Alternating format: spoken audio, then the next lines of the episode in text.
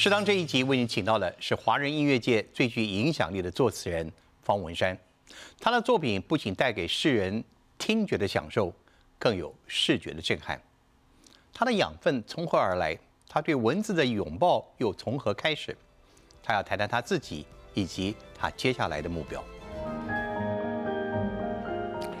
我今天手捧的这些有很特别的意义，因为方老师来到我们这边，然后我这边所捧的。 都是食物，你知道还有什么意义吗？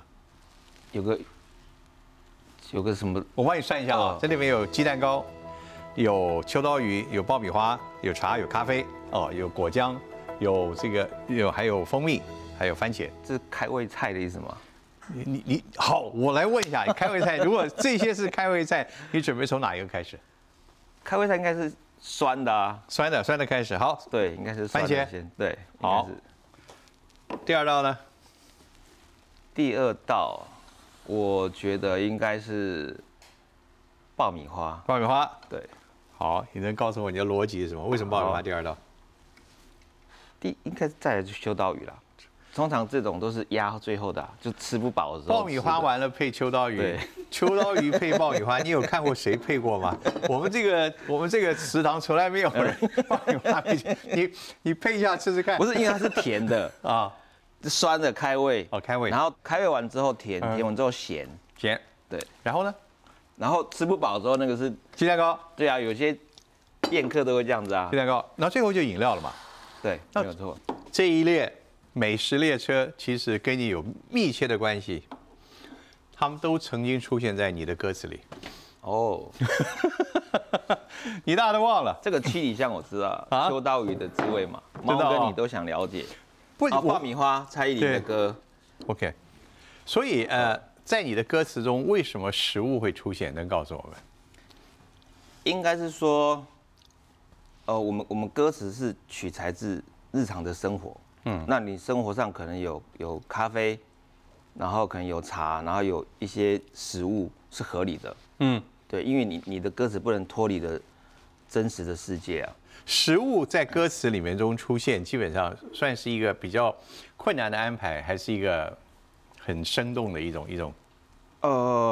看场景，如果你要写很可爱的恋情啊，爆米花是很适合的。什么游乐园啊，什么旋转木马、爆米花，因为它有一些画面感嘛。对，我立刻想到了。对，然后可能比如说可能茶或者是酒，可能比较偏古风的歌，嗯，所谓中国风的歌。茶还带点禅风，哦、对。 没有错。总而言之，当食物在你歌词里面出现的时候，它应该是传递一个讯号，并不是真的你在提那个食物。不是，传递一个相关的意象连结。那、如果真要写关于食物的歌呢？纯粹写关于食物、哦。嗯，我们之前有写过跟中药有关的了，我不知道哪一首《本草纲目》啊。哦，对。对，然后。 纯粹写食物的歌，好像没有刻意去这么做。我有个疯狂的题目问你，我知道你非常钟心于电影导演，去写一首都是食物的歌，跟拍一部都是食物的电影，哪一个比较难？我觉得拍一个全是食物的电影比较难，因为我觉得电影是综合艺术。因为我之前有短暂拍过一个影片嘛，有。 然后我发现说文字创作很孤独，但是很有主宰权。比如你写小说，你不肯跟人家商量说我这个主角最后要不要爱上他，最后的结局他们要不要分开，你不能这样子商量，你的作品就不纯粹了。所以不管是写小说、写歌词哦，你都是自己的主观意识在作品里面呈现，你不能跟人家沟通协商。但是影像创作。 很热闹，你参加一部影片的拍摄，你可以认识很多人哦，有剧组的，有灯光，有舞美，有演员，后置，还有音效，然后调光、剪接，就是你参与一个短片，哪怕不是电影，短片拍摄哦，你可以认识一堆人，累积的人生风景比较丰富，但是不可控因素比较多，因为这个演员可能达不到你要的，或是这个灯光不对，或是后置要沟通老半天，剪接啊，调光啊，我觉得这两个。 创作上的差异感很强，所以我觉得导演很难。我觉得导演比纯粹的文字创作者还要难。可是我感觉你是一个应该是喜欢热闹的人。你的朋友应该对你俩是很重要的。对，所以你又喜欢主导权，但是你又喜欢朋友群聚的那种热闹的效应。对，那不是很矛盾吗？我觉得没有太矛盾啊，因为你去做文字创作很孤独嘛，但是很不被打扰，你就一个人安静个2、3个小时，可能一个专栏一个文章就写出来，但是你没得商量。 然后，但是你写完之后，你有别的活动啊，你跟朋友聚会啊，干嘛？而且我最近在试着把歌词离开音乐，变成歌词装置艺术，那我就要结合很多人。我们这边就有2个，就是你出名的作品，对，就是一个类似潮流公仔、朋克猫的一个潮流公仔。OK， 这个是比如说你讲把文字立体化，把文字变成一种装置，变成一种艺术品。对，我觉得你可能需要解释一下。 它怎么会能够成为文字的一种装置品？应该是说，它其实是一个算是联名款，就是我跟杰伦联名的一个青花瓷款的好哥潮流公仔，然后它中间这个青就是代表青花瓷的青嘛，但是它的颜色却是汝窑的颜色，因为天青色等烟雨的天青色是汝窑的颜色，并不是青花瓷的颜色，青瓷的颜色比较偏绿了，所以它这是一个很可爱的一个朋克虚幻的一个猫的造型，但你加了一个你的青花瓷的这个代表的字形在上面，它的颜色的一个呼应，因为音乐是听觉的嘛，那听觉的东西，除非你去转开来，你环境里面才有啊，那平常这是算是雕塑的东西嘛，立体在那里啊，所以它的。 作品的那种给人家的视觉的那种感受，跟听觉的音乐不一样。对。所以希望你所有的歌迷不仅是听，还要看，并不是还要摸。是可以这样理解啦。但是我原始初衷，我摸到你的歌了，我摸到青花瓷了，对。那为什么不直接做一个青花瓷？因为我觉得原创来自于冲突，就是说，特别是你从事这种这个。 你可以理解成装置艺术啊，就是说，你不能理所当然去复刻或横移一个概念，因为青花瓷已经很具象了。那你再用青花瓷的器皿或一个窑烧的陶瓶，然后青花瓷的勾勒它的边，再把歌词写上去，太理所当然。因为我觉得创作的企图心不能太明显，就完全没有解读的空间。那这个有解读的空间呢？说哎。 朋克猫有点像复古型的机器人，因为我很喜欢蒸汽朋克这种风格，然后跟青花瓷的歌词结合，那人家就会好奇，不管他认不认同，他就有解读的空间，他就有对话的空间，那就有创作的必要。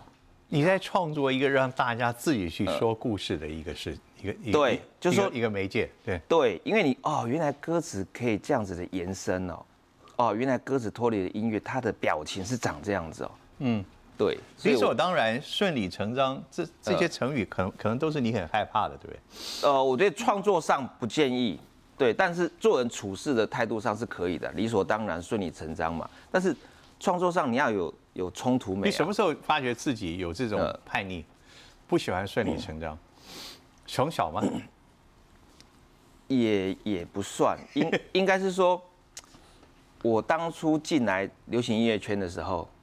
我就在想说，你写歌词别人也写，那人家为什么要找你写？你一定要有一个识别度，就是说，因为我觉得说个人的创作风格就是等一个品牌的识别度。如果你的作品没有识别度，那任何人都可以取代你啊，只是你刚好在这个位置而已啊。我想说，好吧，那谈情说爱，为什么不可以建构在一个消失的时代？就是一样是谈情说爱，但是我用。 什么帘外芭蕉惹骤雨，门环惹铜绿，去讲谈情说爱，那起码我的音乐形式是现在的，但是我的遣词用语是仿宋词，那我觉得这样会让你存在有必要，就是你在这个位置上有增加了这种创作的可能性，那这个圈子的存在就有意义了。对，那时候我是这样子想。你的文字记忆为什么能从现代拉到远古？为什么会有可以一跨600年，一跨700年？那个古代是哪一件事情引起你的兴趣？我觉得应该是美学的调性，因为我们回不去古代嘛，我们只能借由影视作品去想象古代应该长什么样子嘛。那因为现在已经所有的全球化了啦，那其实所有的全球化就等于是西化。嗯，你不管你的衣食住行、你的交通、你使用的器皿、电器呀、啊，都是基本上都是西方移植的嘛。那所以我就觉得，哎、欸，那种文化的归属感不见了。所以应该说，我很喜欢那种，虽然我宗教信仰没有很强烈了，说实在，我也不会去祭祀啊，什么拜佛，然后皈依到谁的门下没有。但是我很喜欢传统的道教庆典，就是什么中原普渡的那种，或者是七爷八爷在走，我觉得那个好有魅力哦！哇，怎么会有个民族把一个所有的神像做得这么的高，然后在路上走，就我觉得那个魅力，那种文化的归属感很吸引我，所以我才觉得说，哎、欸，那歌词应该也是可以这样子啊，不是谈情说爱的场景也可以寄托在北魏或是明代或是哪个时空背景，大概是这样子。奇怪，你活的年龄其实很轻啊、哦，也不过就是最近这几十年。也是很多的不同文化冲击下，为什么你的思想给我感觉蛮古老的、蛮保守的，甚至蛮守旧的？你很怀旧的一个人，你那天你怎么会有那么多旧思维？当然，现在看起来应该是觉得是一个肯定的哦。你怎么开始？你的旧思维是哪来的？哇，这个真是个好问题。其实我觉得有些东西可能是你居住的地方，因为我以前住在眷村旁边。因为眷村建筑有人家说树大便是美，它是同一个时间同一个工法盖的房子，嗯，我就很喜欢。然后以前小时候去中影文化城，哇，原来有个世界是美学调性是一致的、哦，然后就开始喜欢这种美学调性一致的东西。但是因为我生活在台湾啊，所以我当然会喜欢我眼睛看得到的美学调性啊。所以有时候去日本那种遗留下来的旧官舍，然后那种。什么木格子窗啊，那种鱼鳞瓦，就啊这样子，视觉上很有个调性，我很喜欢。像这个空间也是啊。方老师，你是不是从古代跨越到这个时代来的人？你不小心走到时空走廊，来到我们这边，就平行世界穿梭时空。因为你讲的都是在你那个年龄小孩子，他似乎没有那么快就能够感触到。你说你看到眷村的建筑结构，我相信你喜欢庙会，你搞不好更喜欢庙会那种后面的建筑的陈列，那种墙瓦之间的距离，哇！因为我觉得那个道观庙宇啊，它很有文化识别度。那基本上都市的城市面貌基本上都西化了嘛。嗯，你在台北市看得到的景观，你可能在首尔、香港、新加坡都看得到。但是我有道观跟庙宇，因为宗教的建筑它不肯世俗化，所以我觉得，哎、欸，这种东方的色块、工法、细节很浓缩，就很喜欢。所以有时候在台北，有时候看到那种什么宫庙啊出来巡啊，然后那种噔噔噔，我就觉得哇，这个时空背景，我还看得到这样子的事情，对我来说穿梭时空了。现代的东西你也能接受啊？现代的朋克音乐不是朋克猫，现代的可以音乐你也都能接受，因为它有一个调性，我喜欢美学调性一致的。所以我觉得你的自己的今天的所有这些你的成就，那很难去重造，很难去重新打造。我觉得也不会啦，就是说你只要对一个领域，有时候我去学校跟同学分享嘛，我就说你们现在才16岁，比如说高中生，你再花10年。10年后也才26岁，对我讲还是好年轻哦。你 focus 在一个领域，就是你要不间断。比如你喜欢建筑，你喜欢设计，你喜欢可能城市语言什么的，那我觉得说你花10年去集中火力，我觉得是还是有可成的。10年只做一件事，还是把10年的兴趣不要放弃，但你还要做很多别的事的准备。对，因为学生很辛苦，像我们家小朋友国小4年级。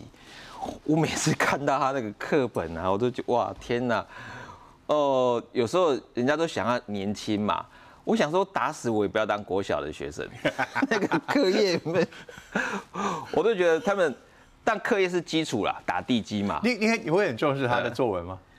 也还好啦，不会啦，不会给他很多的寄托在他身上，并不会。你会跟他把你的歌词当成某一种的范本或者哦，他不听呢，你知道吗？因为我在车上放那个中国风的歌，他不听，他听那个五月天的《动物派对》，你知道吗？他喜欢听快节奏的，小孩子都这样子，他喜欢听电音的，然后快节奏的，不能摇滚的。我听那个烟花易燃，他不听，爸爸这好慢哦。他东风破他听不下去，他不听，因为那种节奏对小朋友来讲不吸引人。 小朋友是视觉图像世代啊，你一定要电音跟摇滚他才会听。你写的歌词像这种风格，你害不害怕这种兴起的音乐风会把你取代？我觉得百分比的问题，比如说所谓的国风音乐好了啦，有偏古诗词的国风音乐，它会有个板块，比如说可能它在所谓的流行的，它可能占了20%。 可现在可能萎缩到8%或5%，但是它不会消失啦。我认为它没有取代的问题，而只有百分比的问题。好，我们来一个很单纯的东西。好，哦，樱花下炒饭，可以可以。你喜欢吃的炒饭，来，这边有一个，还有一个养生汤哎，它是山药、鸡腿，然后非常好的东西，苹果。 没有这样子的访谈过，还可以吃东西，通常都是干扰你吗？没有，我又觉得很新鲜，居然有这样子的一个，对，还可以吃东西的访谈，这也是你喜欢炒饭是吧？因为炒饭它不需要别的菜，嗯，它独立就可以。我请我们制作同仁去找了，炒饭从来没有在你的歌词中出现过。啊，对，不好放在歌词是吧？有没有什么字就是不好放在歌词里面？ 也不会，所有的词汇都可以放，只是说可能韵脚的关系啊，开口音、闭口音啊，有时候乌韵会闭口嘛，然后天亮可能开口，只有这个因素而已。但是如果你不放在尾音，你放在中间，然后不要放在节奏的点，它任何文字都可以用，它没有说哪个文字不能入乐或变歌词。你也不会很刻意的去把某些文字。 很渲染的把它变化，比如我举个例子，我们以前看到有诗人写诗，要故意的用一些创作手法，比如这个落日，我们讲落日很美丽，太平淡了。我落日很爱琴海，你会用这种方式吗？会，因为这样子会颠覆语言的惯性。哦，那你的创作才有意义啊。比如说，我随便举例啊，可能什么，海鸟跟鱼相爱只是一场意外，那海鸟。 跟鱼是两个世界，怎么会相爱？哦，他们相爱一定是意外，就是说你要颠覆人家平常的用语，所以说，你的笑容很爱情，就是这个意思。对，就是你要有这样子的词性的转换，那变成歌词才有一个比较丰富的想象，所以也很适合谈恋爱。也还好，没有，我很晚熟，我当兵退伍之后才谈恋爱的，很晚熟。 对，那时候已经21、22了，22、23了。你那时候有写情书啊？那时候还有情书的时代吧？有啊，那时候还有真笔友的年代，好好笑。我记得我高中的时候，那时候有本书叫《爱情青红灯》，我不知道，我看的人应该都不晓得，我没念过《爱情青红灯》。嗯，然后那时候没有网络，只有真笔友，我就看笔友后面啊，然后就看那个地址。 哎，不，我们家对面嘛，我都觉得好好笑哦，被抓到了。你在真笔友，什么龟山乡光丰路什么几号几巷几弄？我一看，对，哎，这不是对面那个谁吗？原来在真笔友，你真笔友用别人的地址嘛？你怎么用自己的地址呢？就好丢，我就不晓得，我都觉得很丢脸了，被我抓到。所以你没有用文字去，当然我现在你先虏获了所有的歌迷。我之前唱片公司，然后那时候写《爱在西元前》，我就是写给一个喜欢的女生，因为我跟她一起去看美索不达米亚展，那看完之后刚好剪了个 demo 带，然后我就写的时候我就想象是写给她，所以里面有一句歌词是“你在橱窗前凝视碑文的字眼”。 我却在旁静静欣赏你那张我深爱的脸，我是写给他的，有这样子过。所以你因为某人而写的这种歌，经验不多，大概3、4首而已，3、4首而已。你跟周杰伦也算是某种缘分嘛？对啊，我看了好几个这种可能不是台湾欧美界的音乐的组合，也是跨越了好几个年代，他们也是一个写词，一个写曲。你的情况跟周杰伦是你做主吗？应该是说，快节奏的歌，他会给我方向，跟一些他想要的 MV 的场景。 所以快节奏的歌可能类似像早期那种双节棍，他已经跟我讲了这首歌我想要表达那种很理想的感觉啊，那种武术的感觉。所以应该是说我跟杰伦合作的歌，有一半是他的画面，我只是用文字精准的把他的画面变成歌词。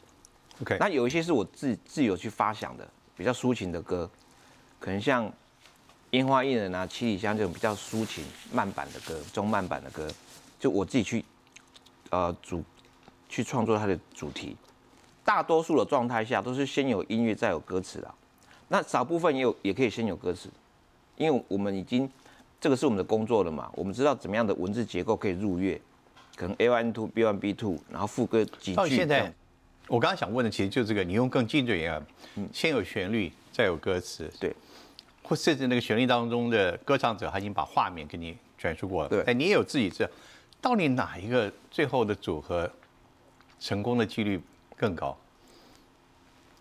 都成立啊，都成立啊。因为像我最近接的一些案子啊，他们有些反而希望我先有歌词，因为先有歌词，他们可以有谱曲的人有一个故事画面感可以营造，他可以抓和弦啊，做个。 一个曲式啊，它可以入乐嘛？差别在于说，它入完乐之后是不是需要修改字？大多数的状态下会微调，因为它不可能说你副歌7个字好了，它刚好7个音是最好唱的，不可能。有时候刚好需要你少1个字或多2个字，所以我觉得中文对我来讲，中文很好，创作修改歌词。为什么？比如天青色等烟雨哦，然后如果说啊需要少个音。 我就色就不要讲天青等烟雨，那如果需要多一个音，我天青色再等烟雨，或天青色苦等烟雨，我里面很多介词啊，那种可以转换，连接词可以转换啊，所以对我们来讲啊，中文创作歌词很幸福，因为我们抽换字很方便，它没有多音节的问题啊，因为可能其他的语系它有多音节的问题嘛，你可能2个音，那你替换这个单字可能是3个音的发音，你就不好换嘛，那中文比较没有这个困难。 我也许问的太武断，你的歌词里面出现别国语言的机会有没有？比较少。出现方言的，啊，方言有闽南语。我之前写那个江蕙姐那个《老虎虾》，是我极少数的闽南语创作，极少数，而且那个是第一首发表的，很特别。那是我跟杰伦是新人，名不见经传的新人。 然后，但是我又是公司负责推歌的人，就是拿个 demo 带啊，然后去推歌的。因为那时候唱片公司收歌，他会通知版权部，那版权部通知歌手，那我们去递稿，然后他们就听到《老虎虾》这首歌，就打电话来公司，我接的哦。他说：“哎，这个《老虎虾》这首歌还蛮好的哦，我们这边要用给那个江蕙姐唱，我就超开心的，你知道吗？但是他补了一句，那我可不可以只买曲？千真万确。我想说，完蛋了，怎么办？我不能讲说不行哦，我们词曲一体的哦，不行，我只好说，可以啊。他不晓得讲的人是写词的人，他不晓得。那对你的自尊啊，我狠狠咬一口，因为歌词要比稿哦 ，OK。我们是新人的时候比稿更辛苦，一个 demo 带个旋律啊，可能他发稿给5、6个人比稿，发稿给5、6个人比稿，意味着4、5个人会白写。为什么？我只需要一份而已啊。那唱片圈是这样子啊，你比稿输了，没有润稿费，零底薪，就没有的零，就是说你一个月哪怕比稿了3次，如果3次都没有中，你那个月就是没有收入了。然后。 我就跟他讲说啊，可以，我只能这样子讲，我不能说哦不行哦这样子啊。2个礼拜后，他又打来，他说哦，那个词我们也一起买好了。他应该有找人去比稿，对对对，你要给找人去比稿，因为我们那时候没有任何奖项在手上，差点成为遗珠。对，基本上后来不好宣传啊，那个珍珠才是最亮的。那时候我们没有任何的。你现在会不会有这种情况？人家要你的，就是因为你的名气，所以他要你，一定要你的。应该是讲说，有一半是这样子，没有错，因为你是变成品牌之后呢，人家去打歌的时候好打，比如说可能，像有一些你现在可以拒绝一些歌手，你不愿意帮他们写吗？我通常只要时间允许下，我会写，我还可以配合修改歌词嘞，因为我不会说哦，我们已经辛苦爬到这个位置，你动我的歌词不行。有时候我还会修改个整首推翻都可以。有人现在还敢打你枪吗？不会吧？不是，他不是说写的不好，而是说他们有些关键字放的位置不是他们要的。那你愿意接受？可以，因为我觉得说这是工作。你会不会担心现在可能因为你的盛名之累，你会有越来越多的作品可能会遭受到不同的评价？你会不会担心这个？我觉得多少会哦，因为有时候网络上也在批评啊，说啊你的什么迟早华丽呀，什么堆砌迟早什么的，我就觉得说，哦，原来有这样子的想法，合理啊，合理，我就觉得合理，然后。就是有一些合作案，人家会批评你创作的动机啦，确实会。但是我觉得，就创作者而言，我们的歌词是为音乐服务，但是任何事情你要把它独立出一个元素出去做任何的评价或批评，它都是我们看很多的做文字工作者，他们都有所谓撞墙这个经验。你有没有撞墙？就是实在出不来了。我知道都不知道灵感，你有没有？我常撞墙啊，撞得头破血流这样，因为你写的歌太多了，然后你就会避免自己常用的词汇出现，怕重复。对，比如说可能屏风，秋刀鱼不会出现了，好啊，类似这样子，就是因为秋刀鱼的滋味，什么猫跟你都想了解，这个句话人家太有印象了，你再用个什么，你想要吃的秋刀鱼是我们过往的一段回忆，我再也不能离开你。虽然用到秋刀鱼，可是意境不一样，我都还会避免。方文山那么喜欢秋刀鱼，不是我的困扰来自于这里，就是说你不能用自己用过的语汇跟画面感，那这个就是所谓的撞墙。所以你现在的创作会不会越来越困难？你感觉你自己的创作之路？我觉得会哦。会，因为你要避免自己的影子出现，或自己创作的词句有类似的画面感，那你会避免，就要另辟创作的方向或者是故事内容啊，会比较困难。我想将来不可能自己来唱吧。术业有专攻，我们就乖乖写歌词就好了。最近还会跟周杰伦有新的合作的吗？有，就是网友都会在问他嘛。然后也会问我嘛，确实，其实有些歌已经写好了，也唱好了，但是他 MV 的剪接后制，他比较要求吧，然后甚至于可能补唱几个音都还会。你们将来会不会随着自己的境界越来越高，随着自己的年龄的增长，你会发觉你们会找出一个你现在过去从来没有尝试过，但未来可能会写出一个。你们俩从来没有的组合的一种新的歌风曲风有没有可能？不知道但我觉得如果有这样子的东西，是自己也会很有成就感。15年之后，你准备为周杰伦写什么样的歌？15年后啊，就写一首《告老还乡》好了。不会吧？你未来期待自己的15年之后，写词这个应该跟年龄越长，其实。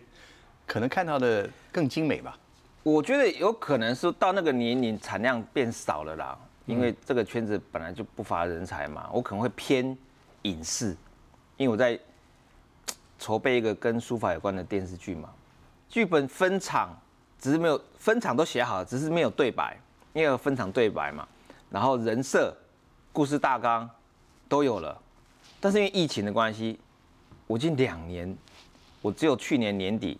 去中国大陆而已，我连2年都没有过去，因为那个投资太大了，嗯，可能需要的资金不一样。讲字还是讲书法家，还是讲书法言传的一个剧？应该是讲书法的一个延续，就书法在这个时空背景的生命力，所以我里面是设计很多书院在互相比赛。哦，好有意思。对，互相比赛，这样子才有戏剧的一个琢磨点嘛。 你才能把爱情、友情啊写在里面啊。主题曲勾心斗角、啊。主题曲应该周杰伦来唱吧？我们的巨星7、8成好了，等到完成好了，专案启动了，那当然会麻烦周同学。周同学，我看到你其实你对于自己的作品，嗯，不止一次纳入成为教科书，成为学生要去背诵，老师要去介绍的。 这件事的意义对你有多大？我应该不是讲我，而是讲对歌词创作者的意义有多大。因为他们有时候不是只有挑我们的啦。我印象中好像苏打绿的歌也有被挑过。那我的意思是说，那个是媒体报道的渲染，它在国文课纲里面所占的比例还是非常非常的低。它如果跟古诗词比的话， 它所占的比例可能就3%或2%，嗯哼。但是我的意义在于说，我们是生活在这个时空背景内，你怎么能忽视这个时空背景最影响力最大的文字就是歌词？虽然我赞成读古诗词，因为它会增加文学的含金量嘛，但是你对这个时空背景的流行语言视而不见，一天到晚考100年前的东西，那是不对的、啊。所以我觉得是好现象了，但是它所占的比例还是很低。 哪一个古文的著作或者古文的诗词或者什么，其实对你的后来的创作，在你回忆里面，它的影响最大。我觉得李清照了。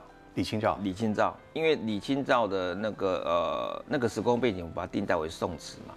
虽然它是五代的那种，很多文字它需要有画面感，比如说可能帘外芭蕉惹骤雨，那芭蕉就是。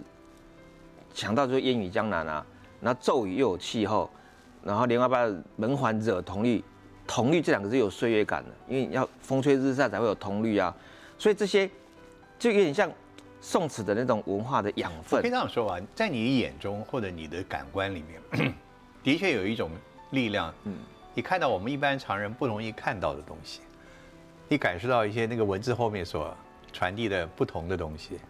应该是观察啦，我觉得创作来自于观察。你一定有一种某种敏锐的器官，我们没有的。没有啊，我是地球人，我也不是什么外星人。我这边有3个，因为我看你有讲述在所谓的作词的本身，好像它可以成为一种科学，它是一种某种技术。我这边选了3首唐朝的诗词啊，唐宋的。了解。